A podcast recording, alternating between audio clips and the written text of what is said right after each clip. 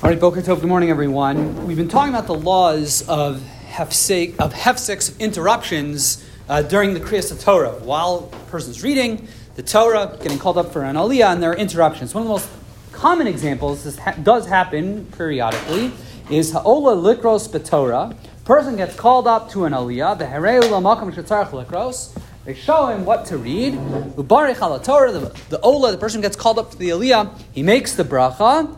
Lichros, he starts reading, and his kirush parsha acheret They realize, oh my gosh, they started in the wrong place, right? Anyone ever see that happen? It happens all not all the time, but it happens all the time.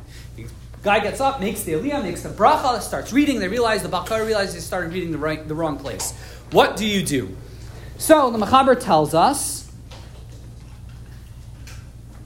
Yeshomrim, there are those who say, She'enu tzarch lachzor levarich.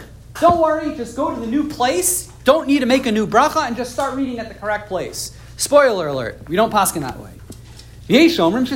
There are those who say, no, you need to go find the correct place to start and make a new bracha. Spoiler alert, we don't paskin like that either. How do we paskin? So the Mishnah Berurah brings, I believe it's the Taz, I want to say. I believe it quotes the Taz, if I recall correctly, that we kind of paskin a little bit in the middle, which means we go like this which is it depends.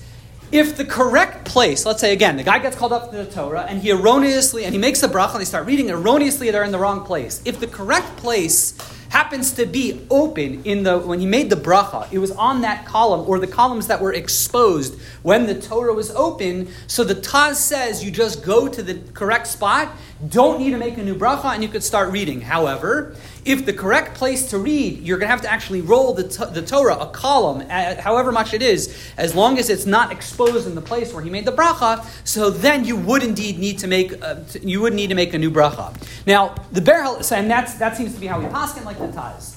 The Biur Halacha brings the Prima Megadim, who adds a caveat to this.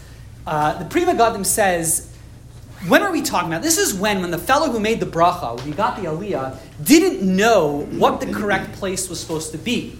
He, meaning, when he initially made the bracha, he thought that that spot, that was what they were supposed to read. However, if just by mistake they just opened to the wrong place, but really they knew what the correct place was supposed to be, they just accidentally went to the wrong place initially. The prima Megadim is of the opinion you don't in any situation need to make a new bracha, even if it requires rolling the Sefer Torah a column or two. I do believe, I, I didn't check this up, but I do recall when I studied this uh, 100 years ago, I believe Moshe, Igros Moshe, writes based on that prima Megadim, I think that any time it's in the Parsha Shavua, any time you get called up for an Aliyah on Shabbos, well, Mistama, we can presume you know what Parsha it is. So you know basically where it is, and therefore, even if it's not open to the correct place, you're fine, and you could, and you don't, and you don't need to make a, make a new bracha. However, that's the Prima God. It's all based on the Prima Megadim. And Derech the, the Biur Halacha quotes, disagrees with this whole caveat. What do we do? Halacha Lamaisa. The footnotes bring that the Chazon Ish paskin like the Pri Megadim. I've seen with my own two eyes and Adam Gadol not paskin like this Prima Megadim and only follow the strict Taz, meaning if it was open um, and the incorrect, and they made the bracha in the incorrect spot, but indeed the correct spot was somewhere exposed when they made the bracha. No bracha, then you, you just go to the new place and you don't need to, need to make a bracha, and not following this Pri Megadim. What should you do? Ask your local rabbi. Anyone saying Kaddish? No? All right, everyone have a wonderful day. Mincha this evening, I believe, 7.30. Come on, come all.